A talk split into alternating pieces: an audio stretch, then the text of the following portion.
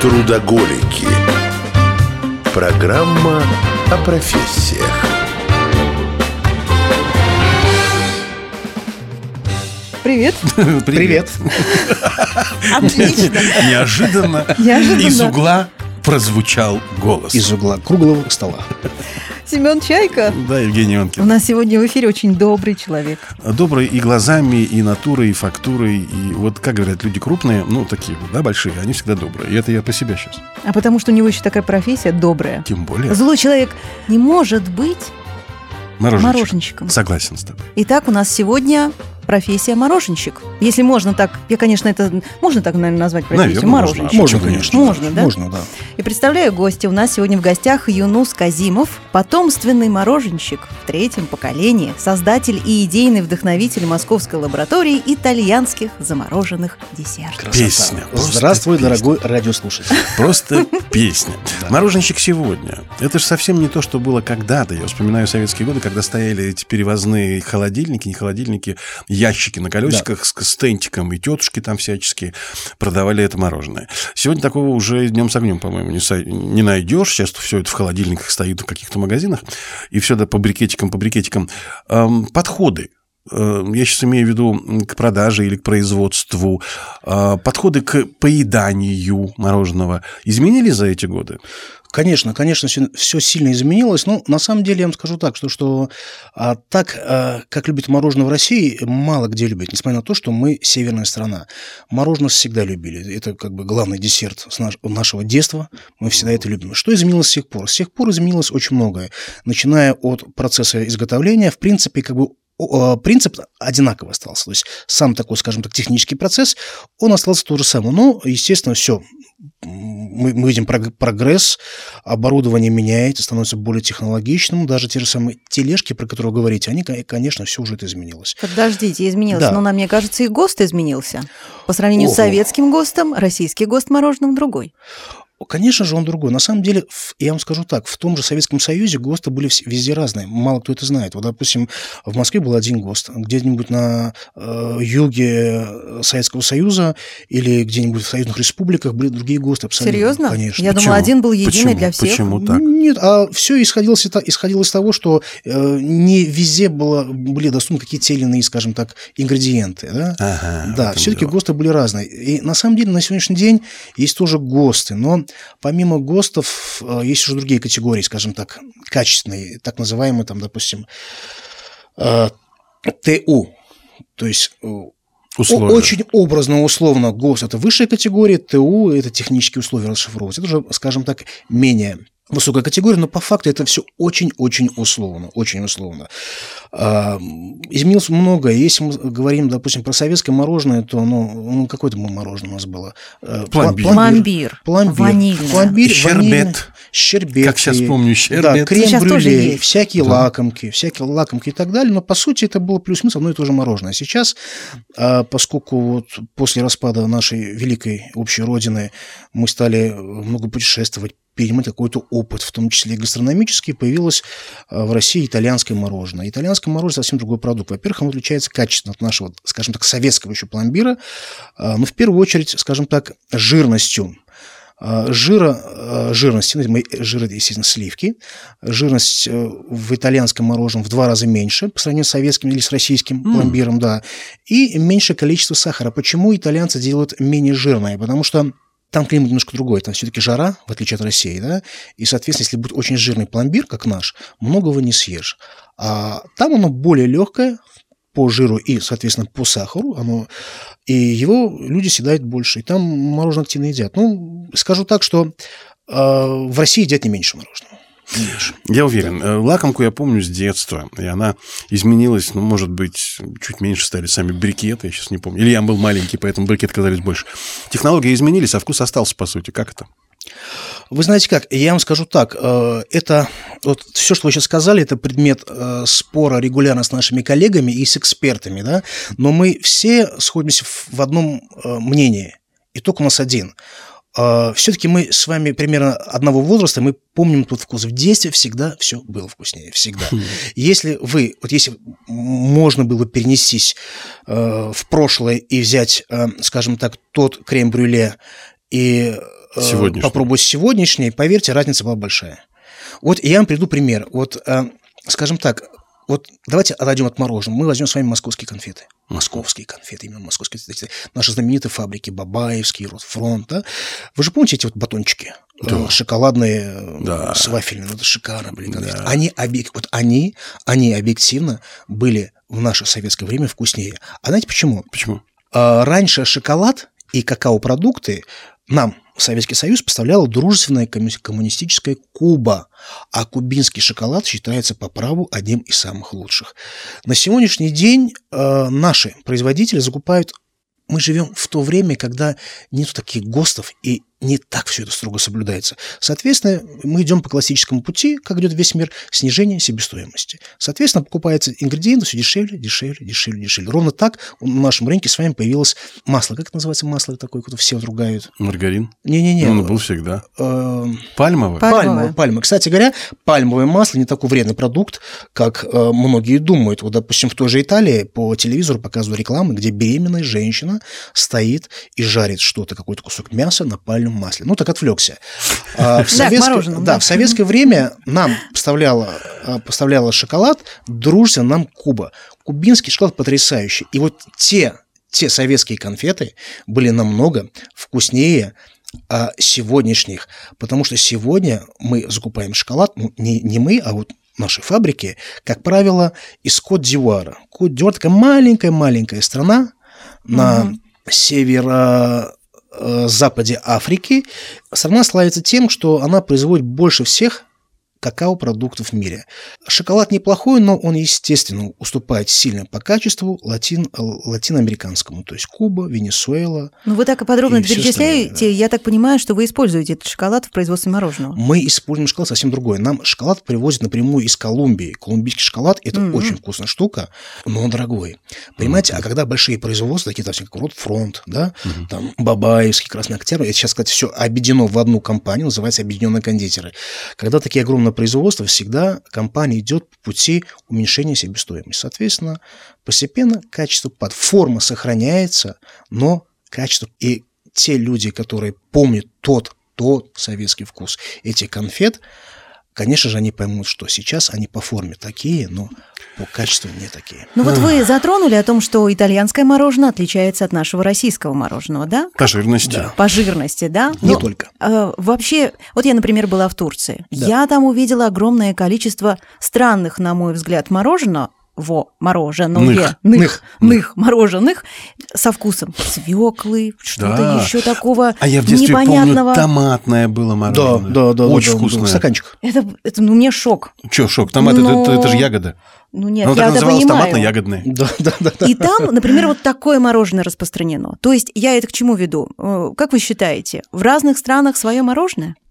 Вы знаете как, в разных странах, наверное, может быть разное мороженое. То, что вы ели в Турции, это, скорее всего, какие-то такие необычные места. И они это вот просто на центральной улице. Ну, там, это, знаете, сама по себе необычная. Это нужно просто было для того, чтобы удивить туристов, чтобы вы запомнили, и вот об этом сейчас сегодня в радиоэфире сказали.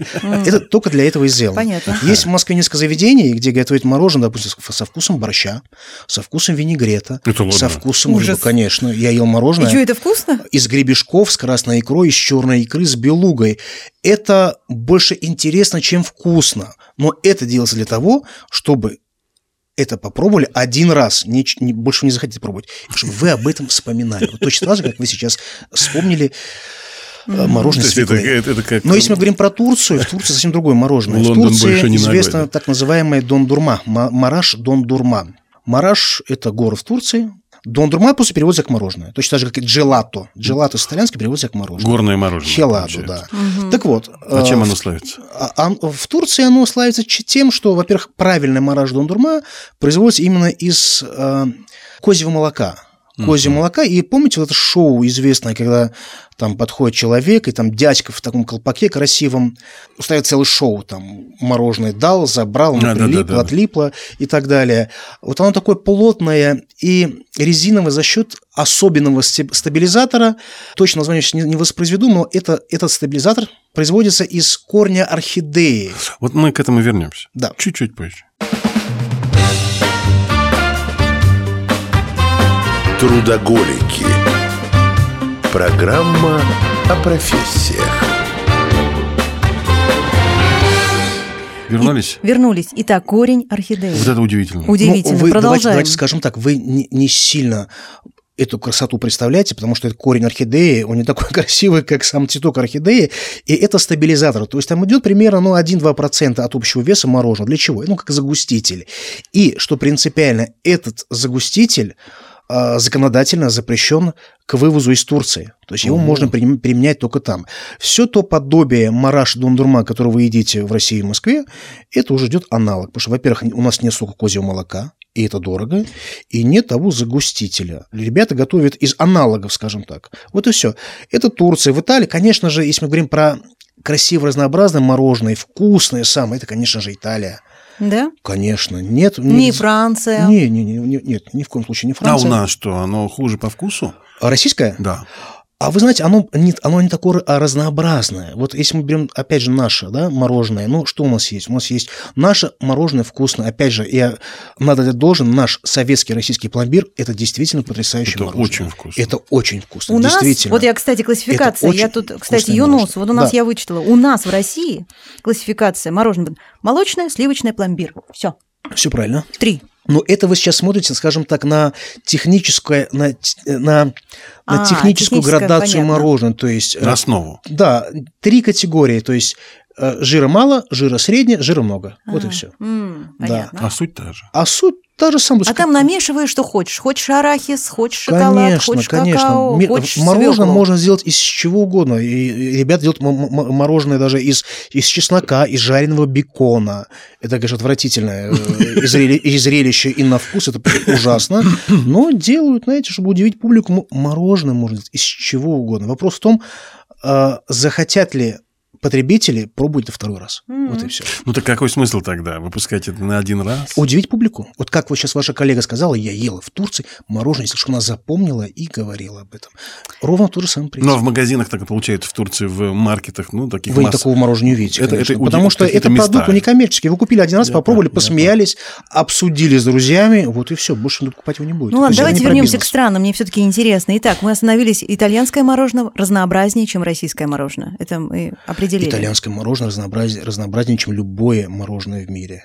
По большому счету, то есть Италия законодатель, да? Как и во многом другом, как и в моде. Мне кажется, просто Юнус поклонник Италии. Я, безусловно, поклонник Италии, но объективности ради итальянское мороженое номер 1. В Италии огромное количество видов мороженого. Там, ну, даже у нас на производстве мы делаем около 200 видов мороженого. Сколько? Около 200. 200. Чтобы вы понимали, у нас только шоколадного 14 видов. 15 уже. 15 это видов. Что, это эскимо? Какие еще могут быть шоколадные? Это мороженое шарик. Вот вы берете там 15 шариков, вроде как оно примерно все одного цвета, но оно все разное абсолютно. Почему разное? Во-первых, идет дозировка шоколада разная. Где-то шоколад 50%, где-то более молочный, да? Где-то, скажем так, более горький, где-то больше какао, где-то есть хлопья шоколада. А, вы говорите о мороженом не том, которое в брикетах продается в магазинах, а вот том, которое шариками кладется в креманке. А, вот о чем речь. 200. Мне даже сложно представить себе, что такое 200 видов. Ну, это, знаете, и это не предел. Иногда сидишь, вот я сижу дома, да, вот мне... Нет, сижу на работе, в офисе, и я понимаю, что сейчас что-то вот мне скучно. Мне скучно, надо чем-то заняться. И знаю, что мои ребята уходят, заканчивают работу на производстве. У нас просто рядом цех, а производство рядом буквально 100 метров. Заканчивают работу, пойду-ка я в цех и что-нибудь поколдую. И вставлю кому-нибудь пистон. Это с утра обязательно. Понятно. Это обязательно, конечно. Без пистона, извините, у нас ничего не работает. Ребята, ну ладно вам. Это чисто мужская тема. Да, вообще, да. А что такое пистон? Мороженое, Юнус, мороженое, так. Так вот, прихожу, закрываюсь на производстве и начинаю колдовать. Выдумываю какое-нибудь вкусное, новое, интересное мороженое. Вот только недавно мы сделали несколько новых вкусов. Каких? Ой, мы недавно сделали мохито. Очень вкусное мохито. Сделали мы новое мороженое, я его назвал «Ла Спаньола». Это явно не Италия. Это явно не Италия. Это мороженое на основе крема каталана. Есть такой испанский. Заварной крем, который готовится на желтках с добавлением настоящей таитянской ванили, цедры лимона, апельсина. И все это прослаивается итальянской ароматной вишней амаренда. Дико вкусно. Кстати, мы чуть позже будем его пробовать. Да, признаемся, что Юнус принес с собой огромный пакет с мороженым. Да, нам повезло. Сейчас хочется закончить эфир уже и пойти. Нет, а у меня все-таки вот вы так вкусно рассказываете, Юнус, и мы так вот подошли к профессии. То есть правильно ли я понимаю? А какая у вас, как вы готовились к этой профессии, стать мороженщиком? Да, да. Вы знаете, с учетом того, что я фактически в третьем поколении человек в этом деле, но я вообще не планировал этим заниматься абсолютно. А не планировали? Абсолютно. Это получилось совершенно спонтанно. Я всегда любил мороженое с детства. У меня, кстати говоря, в отличие от многих советских детей, у которых мороженое было только по праздникам, потому что будет болеть горло, у меня мороженое каждый вечер было дома в виде 3-литровой банки. У меня тетушка управляла кафе мороженым советским, и каждый вечер после ужина приносила. Помните старые стеклянные 3-литровые банки? Да, баллоны их называли. Баллоны, да. Вот тетушка приносила с этой крышкой такой, помните, прозрачной. Тетушка приносила, и мы после ужина на всю семью каждый день делили эту 3-литровую банку вкуснейшего советского пломбира. Вот представляете, когда советские остальные, для советских остальных детей это было деликатесом мороженое. У Юнуса Казимова уедался каждый вечер 3 литра мороженого. Отлично, хорошо, продолжайте. Так вот, я этим вообще не планировал заниматься, у меня был другой бизнес. И тут как-то получилось так, что мы едем с моей женой в Сочи на Олимпиаду. А, отвлекусь, до этого мы были в одном московском ресторане. Там работает, до сих пор работает шеф-поваром один итальянец, и он там же производит в небольших количествах мороженого. Мы поели это мороженое, было дико вкусно, мне так понравилось. Ну, и в Италии до этого я ел мороженое.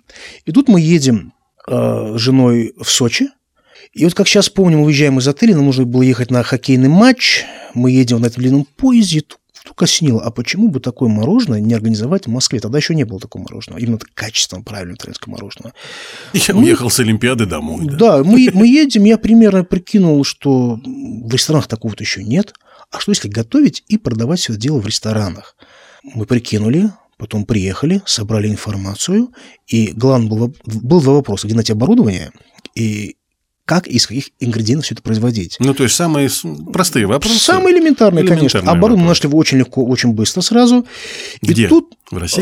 Да. В России, да, все привозили, всего этого было достаточно. И тут получилось так, что я звоню в одну контору по наводке, узнать, а как к ним можно попасть, чтобы понять вообще, как делать мороженое из этих ингредиентов. Они говорят: Юнус, вы так вовремя позвонили, завтра к нам прилетает наш какой-то маэстро итальянский, и мы арендуем отель в Подмосковье, зовем мороженщиков со всей России, ну, самых известных, скажем так, ну, крупных клиентов, неизвестных на самом деле, крупных клиентов, и он будет преподавать там все это дело, показывать ингредиенты, все покажет, расскажет, и прям вечером у нас будет банкет, и каждому гостю номер в отеле уже забронирован. А сколько все это стоит? А ничего, нисколько, это бесплатно для клиентов. Я говорю: господи, как нам повезло. Мы туда приехали, он все это показал, а итальянцы они умеют. Он завел всех, потом вечером банкет. Проснулись и решили: точно, мы этим будем заниматься. Вот так все это начиналось почти 10 лет назад. Как будто бы случайно. Да? А учатся на мороженщиков где-нибудь? Конечно. Ладно. В России? Конечно. В России только разве что всяких... я даже не знаю, честно, где, точно не скажу, боюсь соврать. Может, какие-то техникумы, я не знаю, честно. Ну, видимо, какой-то пищевой промышленный. Наверное, да, но, откровенно говоря, я этому всему учился в Италии.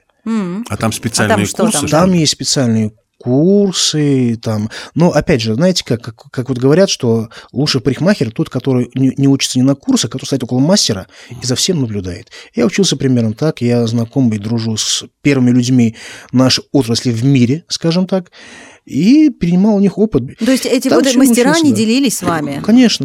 Им же тоже самим же полезно, потому что фактически мы, продавая и производя итальянское мороженое, популяризируем ту же итальянскую культуру в России. А в России итальянцев очень любят, как все итальянское.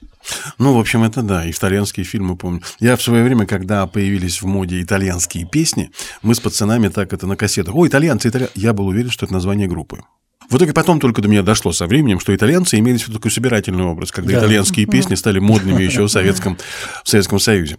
Нам надо прерваться будет сейчас ненадолго, но затем продолжим в следующем нашем блоке разговора. Он подлиннее будет, наверное, мы еще осветим какие-то интересные аспекты. Мне бы хотелось тоже несколько вопросов меня тревожащих задать. Трудоголики. Программа о профессиях. Мы вернулись. Ну, а мы не уходили никуда. Семен Чайка. Евгений Ионкин. И самое главное, у нас сегодня в гостях мороженщик Юнус Казимов. И мы продолжаем разговор о таком интересном, вкусном лакомстве, как мороженое. Вот вопрос, который меня действительно волнует, потому что это кажется мне важным. Юнус сказал изначально, что тетя руководила... Тетя, бабушка, да. Руководила кафе-мороженое. Да. Сейчас кафе-мороженое я практически не вижу. Вы знаете, специализированных. Я понимаю. И есть буквально единичные кафе в Москве, но проблема, знаете, в чем? Если в советское время, когда, скажем так, не было такого большого разнообразия ресторанов и разных кухонь мира, как сейчас, мы в Москве можем попробовать любую кухню мира, ну, хоть перуанскую, хоть какую угодно. Когда, скажем так, общепит был небольшой в советское время, и кафе-мороженое это было что-то какое-то из ряда выходящее, и это ели даже... Скажем так, зимой даже ели мороженое.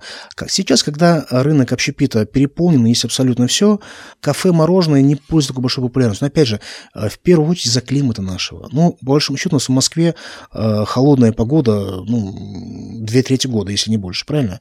Летом это, конечно, все очень популярно, но мало людей, кто зимой готов поесть мороженое. Ну, хорошо, пускай зимой будет пельменное в этом здании, да. А летом кафе-мороженое. Все бы здорово, но все упирается в высокие московские арендные ставки. Вот, теперь понятно. Я не знаю, о чем вы тут говорите, но я вот вычитала, что, кстати, в среднем каждый россиянин в год съедает по 3 килограмма мороженого. Это всего мало. Это очень мало. Мало? Если мы 3 килограмма. Это только так кажется. Это получается банка. Шарик раз в 5 дней. Хотя, в принципе, да, это мало-мало, на самом деле. Это мы мало. О фигуре своей женщины думаем просто. Ну, справедливости ради нужно смотреть статистику других стран, чтобы сравнить, насколько мы больше или меньше едим мороженое по сравнению с другими. Ну, наверное, в Италии больше, там теплее. В Италии, конечно, там жара. И там эта культура. У них есть особенная культура поедания мороженого. Это какая такая культура? Ну, они после его очень много едят. Там идешь по улице, там есть там эти кафе-мороженые, которые у нас нет, они там на каждом шагу. Вот идешь, гуляешь. У них есть кафе-мороженое? Да, конечно. Там это очень. Там кафе-мороженых, может быть, чуть меньше пиццерий в Италии. И поэтому они покупают, тут по дороге едят мороженое. У нас такого нет. У нас такая культура пока еще не прижилась. Ну, и вряд ли приживется, опять же, в силу климата нашего. Если у нас было бы хотя бы так жарко, хотя бы так тепло, как в Сочи, например, ну, если мы говорим про Москву, то, наверное, да. Но в силу климата... Ну, на самом деле, действительно, наш южный регион, там, мне кажется, мороженое может пользоваться огромным спросом. Там активно едят. Просто есть такие люди, знаете, вот люди делятся на две категории. Есть любители мороженого, которые едят мороженое круглый год. То есть они им без разницы, зима, лето, они любят мороженое, они едят мороженое. А, к сожалению, к моему сожалению, подавляющее большинство людей, они едят мороженое только летом. То есть у них это больше такой ритуал, скажем так, нежели они прям сильно любят мороженое. Все-таки, Юнус, как вы считаете, хороший мороженщик должен иметь профессию, связанную с едой, как он вот как повар? То есть изначально или нет? Закончить институт общественного питания. Ну да, как это называется. Однозначно. По поводу того, чтобы закончить институт, или как это называется, учреждение, я не заканчивал, у меня финансовое образование, я, конечно, сомневаюсь. Принципиальный вопрос, человек должен иметь вкус. Вот и все. Вкус, он либо есть, либо нету. В редких случаях он прививается. То есть не обязательно иметь специальное образование, конечно, если мы говорим про эногастрономию, то это вкус, он либо есть, либо нету. Иногда он может прививаться, если, опять же, если к этому какие-то задатки, если ты часто путешествуешь. А если нет у человека вкуса, ну, учись этому, не учись, ничего не понимаешь. И дальше главное найти опытного, наверное, мастера, который поделится с тобой секретами. Конечно. Да? Главное в нашем деле просто на первых этапах просто понять принцип, саму химию мороженого, как все это происходит, как все это готовится. А дальше только полет фантазии. Хорошо, а в чем эта химия? Вот мне теперь правда стало интересно. Почему такая консистенция у него? Почему оно... Ну, понятно, что когда тепло, оно растаивает, да? Когда холодно, оно замерзает, но при этом все равно при определенной температуре оно остается пластичным и никак не рассыпается. Я как-то помню, был какой-то у меня вариант, купил мороженое, а оно прям такое, как хлопьями в итоге было. Да. Это, знаете, это просто, скажем так... Нарушенная технология? Это даже не нарушена технология. Если вы купили мороженое в магазине, то это значит точно мороженое произведено в каком-то большом производстве, там все четко. Проблема в хранении. Мороженое, вот здесь мы говорим про продукты питания, про любые, про все, самый капризный продукт в хранении – это именно мороженое. Его замораживать нельзя, видимо. Его нужно замораживать, потому что мороженое иначе, как оно растает. Нет, то есть, хорошо, какая температура должна быть? В хранении? Да. Ну, мы в среднем берем 18-20 градусов мороза.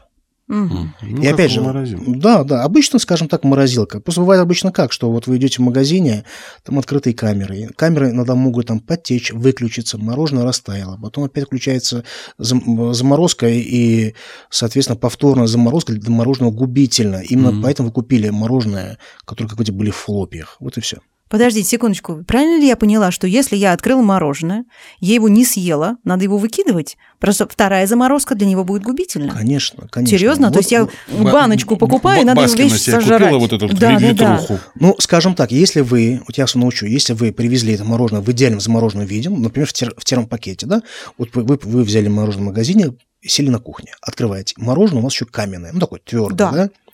Никогда нельзя есть мороженое с этой банки. То есть вы сидите, взяли в ручку, чтобы оно чуть подтаяло, и ждете, когда оно подтает. Да. Потом вы едите его, и этим подтаявшим мороженым, это подтаявшее оставшееся мороженое выбираете в морозилку. Конечно, ему будет, извините, хана. Делается так. Вы купили мороженое, так. Пришли на кухню, взяли ложку, выложили себе из банки сколько нужно, и сразу убираете в камеру. И пусть то, что вот вы съедите, у вас оттаивает в чашке. Только так. Это самая большая проблема. Люди говорят, а почему мороженое там так быстро испортилось? Ну, вы как едите? Ну, я вытащила контейнер, дождалась, когда он полностью растает, поела, убрала. Вот и все. Мороженое – это очень капризный продукт. А сколько срок хранения мороженого? Мороженое есть? Может быть разным. Мороженое, во-первых, в зависимости от конкретного мороженого, в зависимости от температуры. Температура очень сильно влияет. Вот, допустим, при 18-20 градусах мороза мороженое в идеале не более полугода. Может и год хранится. Полгода? Полугода в идеале, да. Если, опять же, правильная температура. Если падает буквально на 2 градуса, то есть минус 18 до минус 16, то есть поднимается, то там уже 2 недели. Если 14-15, 2-3 дня. Все. Да. Вот каждый градус в мороженом он важен. Это каждый градус. Вот это для всех видов мороженого вот такой стандарт? Ну, если мы говорим про ремесленное сейчас. Если мы говорим про фабричное мороженое, такое промышленное, скажем так, да, там, естественно, закладывается в процессе производства какой-то небольшой процент оттайки для магазинов, потому что регулярно большие морозильные камеры в магазинах, их нужно регулярно оттаивать, они вот оттаяли, включили, такое закладывается. Но в целом, конечно, вот я всем рекомендую, когда вы идете в магазин, первый критерий отбора, как бы оно испорчено или нет, вы просто берете и щупаете. Если вы щупаете мороженое и видите, что оно мягкое, то лучше его не брать. Нужно брать то мороженое, которое прям каменное, замороженное. Серьезно, я всегда беру с собой деформированное, вот в первую очередь. Вот. Слушайте, вот какая интересная штука. А технология? Ну, допустим, молоко используется цельное, но настоящее, или все-таки сухое молоко? Используются какие-то... Вы сказали, загустители есть, да. У итальянцев. У нас в нашем мороженом. Все то же самое. Есть ли загустители? Конечно. А всякие вот эти ешки, энешки, вот эта вся история. Ну, давайте начнем с последнего. Да? Вот у нас большой страх у людей к добавкам с буковкой «Е». Есть такой мем, как сейчас принято называть у молодежи в интернете, состав яблока. Вот просто погуглите, вы легко найдете. Яблоко состоит из одних ешек. То есть каждый пищевой ингредиент имеет какую-то, скажем так, какую-то цифру, какой-то номер. И поверьте, далеко не все эти ешки вредны, многие даже полезны. Есть определенная категория этих условных ешек, которые действительно вредны, и они запрещены. Что-то запрещено в России, что-то запрещено в мире. Да? Есть, допустим, те добавки, которые разрешены в России, но запрещены где-то на Западе. Есть что-то наоборот. Это надо просто как бы выискивать, смотреть. Вот. Молоко используется разное, в основном цельное. Если мы говорим, допустим, про ремесленное мороженое, то это, конечно, свежее молоко. Ремесленное, вы говорите, ручное, что называется, да? Вот такая ручная сборка, что называется. Не тихое, ручное. Да, если мы говорим про фабрики, то где-то бывает, конечно, свежее, привозят молоко прямо с сырами, иногда используется сухое молоко, разведенное водой. Это надо смотреть на упаковку. Вот смотрите, покупая любой продукт в магазине, любой, не только мороженое, вы читаете состав. Состав двоеточие. Вы знаете, что вот, скажем так, расположение всех ингредиентов, не случайное. Все идет от большего к меньшему. Если вы видите, что у вас первый ингредиент молоко, значит, это из молока. Если вы видите то, что у вас вода, а, например, потом сухое молоко, там, молочная сыворотка и так далее, то это уже просто... Как интересно, да, я не знала. Молоко сухое, разведенное водой. То есть, получается, когда написаны про ингредиенты, первый, это значит большая часть его. Конечно, от большего к меньшему идет. Вот это я не знал. Именно поэтому... Это во всех продуктах. Абсолютно. Именно поэтому загустители, обратите внимание, загустители-красители всегда в последнем месте. Всегда. Я думал, просто их прячут в конце. Не-не-не, это же... От количества зависит. Да, это от количества, конечно. Юнус, еще ваши советы. Я поняла, что мороженое в магазине мы выбираем, чтобы оно было твердое, а не мягкое, да? И цельная, да, как вы сказали. Ну, цельная, я имею в виду, что бывает, знаете, вы будете брикет, да, в общем, да. Брикет, да, вот. Действительно, он слегка деформирован, да, то есть он как бы не форма кирпича, скажем так, а где-то помятый, но тем не менее он замерзший, значит, оно уже было, скажем так, растаяло и повторно замерзло. Угу. Вот и все. Всегда выбирайте мороженое крепкое, иначе можете прийти и немножко расстроиться, что взяли. И что не должно быть в составе? Вот когда мы смотрим, из чего состоит, что там точно не должно присутствовать? Если это есть, мы не берем это. Вы знаете, как сложно сказать, что не должно, потому что сейчас у нас такие требования, ну, нормы, скажем так. Бекона не должно быть. Каждый использует все, что хочет. Что бы я не рекомендовал, это всякие красители. Вот это вот однозначно краситель и ароматизатор. Опять же, ароматизаторы могут быть натуральные и ненатуральные. Допустим, если мы берем ванилин, это тоже всякий синтетический продукт, но это более-менее понятный, скажем, ароматизатор. Если вы видите какое-то непонятное там название там, с длинным каким-то химическим каким-то там наименованием, то лучше не стоит. И, естественно, красители. Опять же, красители, как правило, обозначаются вот каской «е» и цифра, да? Как это нет? Ну, секундочку. Легко можно загуглить. Шарики разного цвета обычно мороженого. Это отдельная история. Смотрите, это как же, не краситель, что ли? Это краситель. Вот, допустим, вот если вы видите, чаще всего такое бывает в торговых центрах, да? Да. Вот вы идете, там мороженое, там сицитара, вот это я вообще никогда не рекомендую покупать. Вот, допустим, фисташковое мороженое зеленого цвета, да? Да. Вкусненькое? Ну, не вкусненькое, поверьте, вообще не вкусненькое. Вот оно зеленого цвета. Что такое фисташковое мороженое правильное, настоящее? Объясню. Пойду издалека. Вот мы берем орешек, фисташку. Он снаружи слегка такой сизо-зеленоватый, правильно? Верно. Если мы его перекусим, внутри он будет бежевого цвета. Если все эти орехи перемолоть в однородную жидкую массу, то есть перемолоть прямо вот в жидкость, масса будет такого бежево-зеленоватого какого-то болотного цвета. Что такое фисташковое мороженое? Это фисташковая паста, разведенная примерно 1 к 10, 1 к 9, с белой сливочной базой, то есть жидкое белое мороженое. Соответственно, этот зеленовато-бежево-зеленый цвет, он разбавится 1 к 9, 1 к 10, он будет с легким, может быть, оттенком зеленого цвета. С легким, цвет будет такой неестественный, ближе к болотному. Скажите, откуда зеленое фисташковое? Вот откуда? Красители. В лучшем случае... А их вы не рекомендуете? Нет. В лучшем случае, если мы говорим про зеленые, это хлорофилл, комплексы хлорофилов, это более-менее понятно, натуральное, но чаще всего это будет комплексы железа, так называемые, это уже чисто синтетика. Это, конечно, нельзя ни в коем случае. То есть вот в торговых центрах это не очень... Берите белые. Вот пришли, видите, у нас сливочное белое, или шоколадное. Да, вот белое и коричневое, шоколадное, это будет понятно. Всякие там салатовые, опять же, например, не манго. Красненькие, розовенькие. Красненькие, розовенькие, я бы не рекомендовал. Тем более, кстати, если мы говорим про розовенькие, это чаще всего мороженое... Жизнь рухнула у Ионкиной. Конечно, да. С клубничкой. Если мы говорим про розовое, это клубничное чаще всего, и в таких недорогих образцах розового мороженого используется розовый, скажем так, краситель, который очень вреден для детей. О, да, так. Имейте в виду. Привлекает внимание как раз детей, да. И при этом вреден для детей. На памяти очень сильно сказывается, на внимании и на всем остальном. Опачки. В худшую сторону, я полагаю. Конечно. Слушай, времени остается немножко. 2 минуты буквально. У меня последний вопрос по поводу очень распространенное фруктовое мороженое или, наверное, сорбент. Да? Сорбет. Или сорбет. А в чем разница? Щербет, сорбет. Щербет – это наше, скажем так, советское название, да. А сорбет – это итальянское. Это сорбет, сорбетто. Да. То же самое. Да. Я очень любил щербет в свое время. Палочкой из картонного пакетика. Вот если вы покупаете щербет в магазине, да, чаще всего это какой-нибудь там черносмородина, какая-нибудь малина, покупайте из понятных вам ягод, из наших русских. Черная смородина, вишня, клюква. Это будет точно натуральное. Помидорную не брать. Помидор уже не продают. Жалко. Я бы сейчас сам попробовал. А очень вкусно было. Кстати, да, я согласен. Я очень люблю. А если добавить базилик? Я когда рассказываю об этом людям, которые, может быть, помоложе, там, или... Я говорю, было такое томатное... Там, говорит, как там? Я говорю, томат. Да ну, не... Я говорю, так клянусь, я его ел, я помню, я его очень любил. Картонный стаканчик и палочка продавалась. Брали ее из стаканчика другого. И вот это вот... Это так вкусно. Это вкусно, конечно, да. Нереально вкусно. Так вот, вернемся к вашему вопросу, да. Именно ягоды из понятных вкусов. Никакую не экзотику, которая будет, скорее всего, ароматизирована без вкуса. Все, заканчиваем эфир сегодня. Куда нам деваться? Да, спасибо большое. У нас сегодня в гостях был Юнус Казимов, потомственный мороженщик в третьем поколении, создатель и идейный вдохновитель Московской лаборатории итальянских замороженных десертов. Спасибо, Юнус, большое. Юнус, спасибо.